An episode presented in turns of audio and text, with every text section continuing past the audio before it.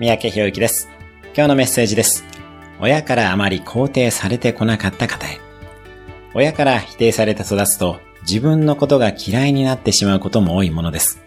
親に十分に愛されたという実感がないと物事をなかなか前向きに考えることができないこともあります。寂しかった分、親または恋人、周りの人から強く愛されることを求める傾向が強い場合もあり得ます。また、自分を大切にしてくれる人と、そうでない人に対してとで、態度が著しく変わってしまったり、人を見下してしまうこともあったりします。一方、今の状況や自分を変えたいという気持ち、向上心が強いことも多いです。